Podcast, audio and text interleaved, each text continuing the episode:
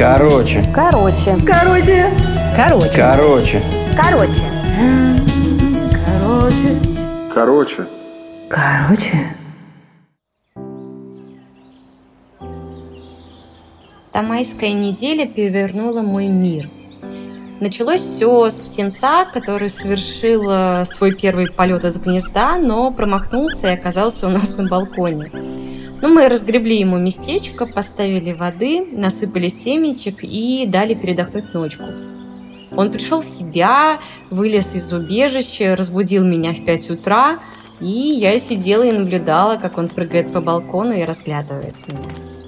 Теперь какой-то птенец прилетает на ближайшую ветку к нашему балкону и поет песню. Буду верить, что это он прилетает нас проведать. А через несколько дней мы повезли бабушку на дачу. Едем по трассе, по бокам леса. И вдруг видим, прямо перед нами по дороге ползет какой-то комочек. Мы проезжаем около него и начинаем тормозить. В задние зеркала видно, что следом едет фура. Боже, это было очень страшно. На наше счастье она тоже увидела комочек на дороге и круто его обогнула. Мы сдали назад, я выбежала из машины, схватила комочек, и мы рванули с места. Переводим дух. Проезжаем километр и видим, что дальше тоже стоит машина, тоже бежит парень по схожему комочку, но, к сожалению, был уже. И вот я осматриваю комочек. Это котенок. Маленький. Молчит и трясется. Все это происходит под клином. Я звоню в нашу ветеринарную клинику в Москве, записываюсь на прием через два часа, и мы стартуем. По дороге покупаем маленькое молочко с трубочкой.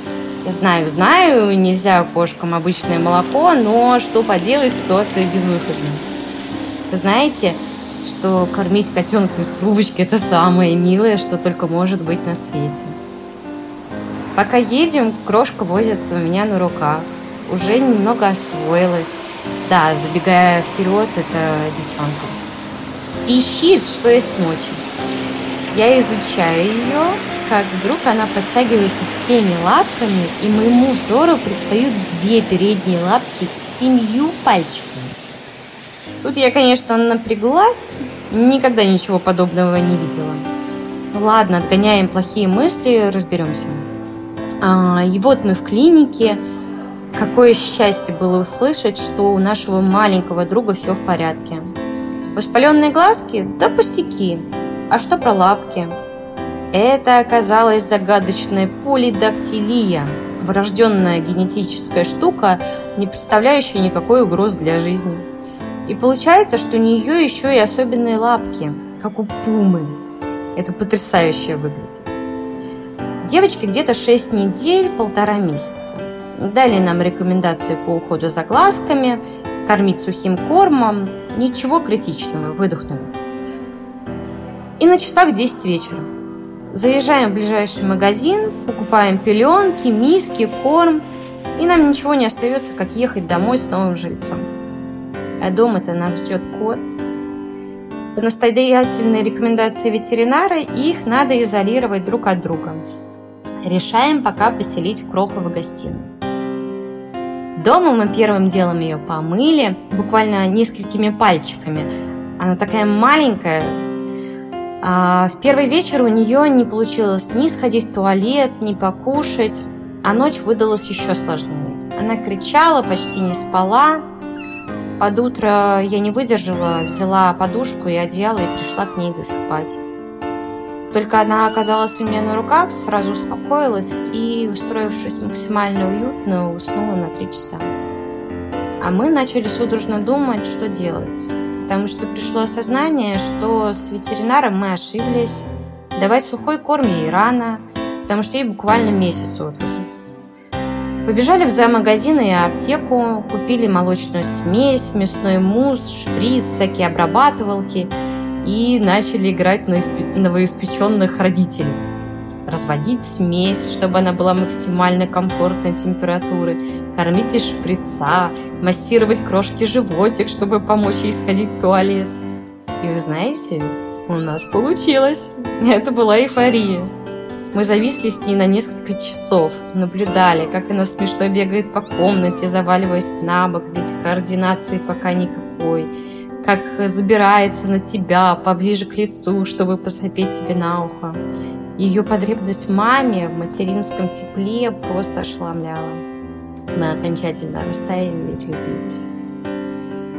Параллельно со всем этим в моем телефоне происходила аврал. Сразу как мы приехали домой ночью, а, я опубликовала пост в Инстаграм с просьбой помочь найти дом котенку. И люди откликнулись. Да, в таком масштабе, что мы были просто в шоке. Они звонили, писали, расспрашивали, и ближе к вечеру на знакомство с малышкой выстроилась очередь. Я была очень счастлива. По одной простой причине. Я категорически была против Авито и абсолютно незнакомых нам людей. Это страшно. Тут же случились знакомые наших близких друзей. Для знающих это вальдорфская тусовка. Ну и тут как бы все решено. В этот же вечер, получается, прошли всего лишь сутки с момента, как мы нашли котенка на дороге. Понимаете, как это быстро. У нас дома состоялась встреча новых мамы и папы нашего счастливого котенка. Они сразу очень понравились друг другу, долго сидели, общались. А мне стоило больших усилий встать и пойти собирать вещи, которыми малышка успела обзавестись. Быть взрослым очень трудно, потому что тебе приходится принимать сложные решения и нести за них ответственность. Мы попрощались с малышкой и пожелали счастливой жизни в новом доме. Но мы не попрощались навсегда, потому что с новой мамой мы на связи, мы обсуждаем их успехи, новые умелки, решаем возникающие проблемы, и их немного.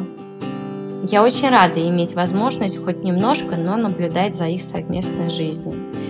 Они счастливы, малышка сильно подросла, она как будто бы уже даже напоминает Майнкуна.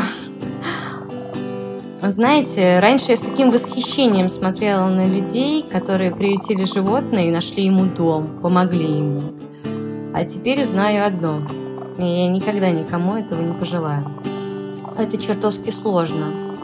Тем более, если успел привязаться к питомцу.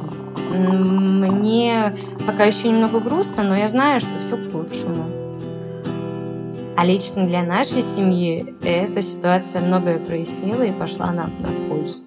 А, в нашей семье теперь еще больше любви и заботы друг о друге. А еще мы поняли, что, наверное, можем стать весьма неплохими родителями.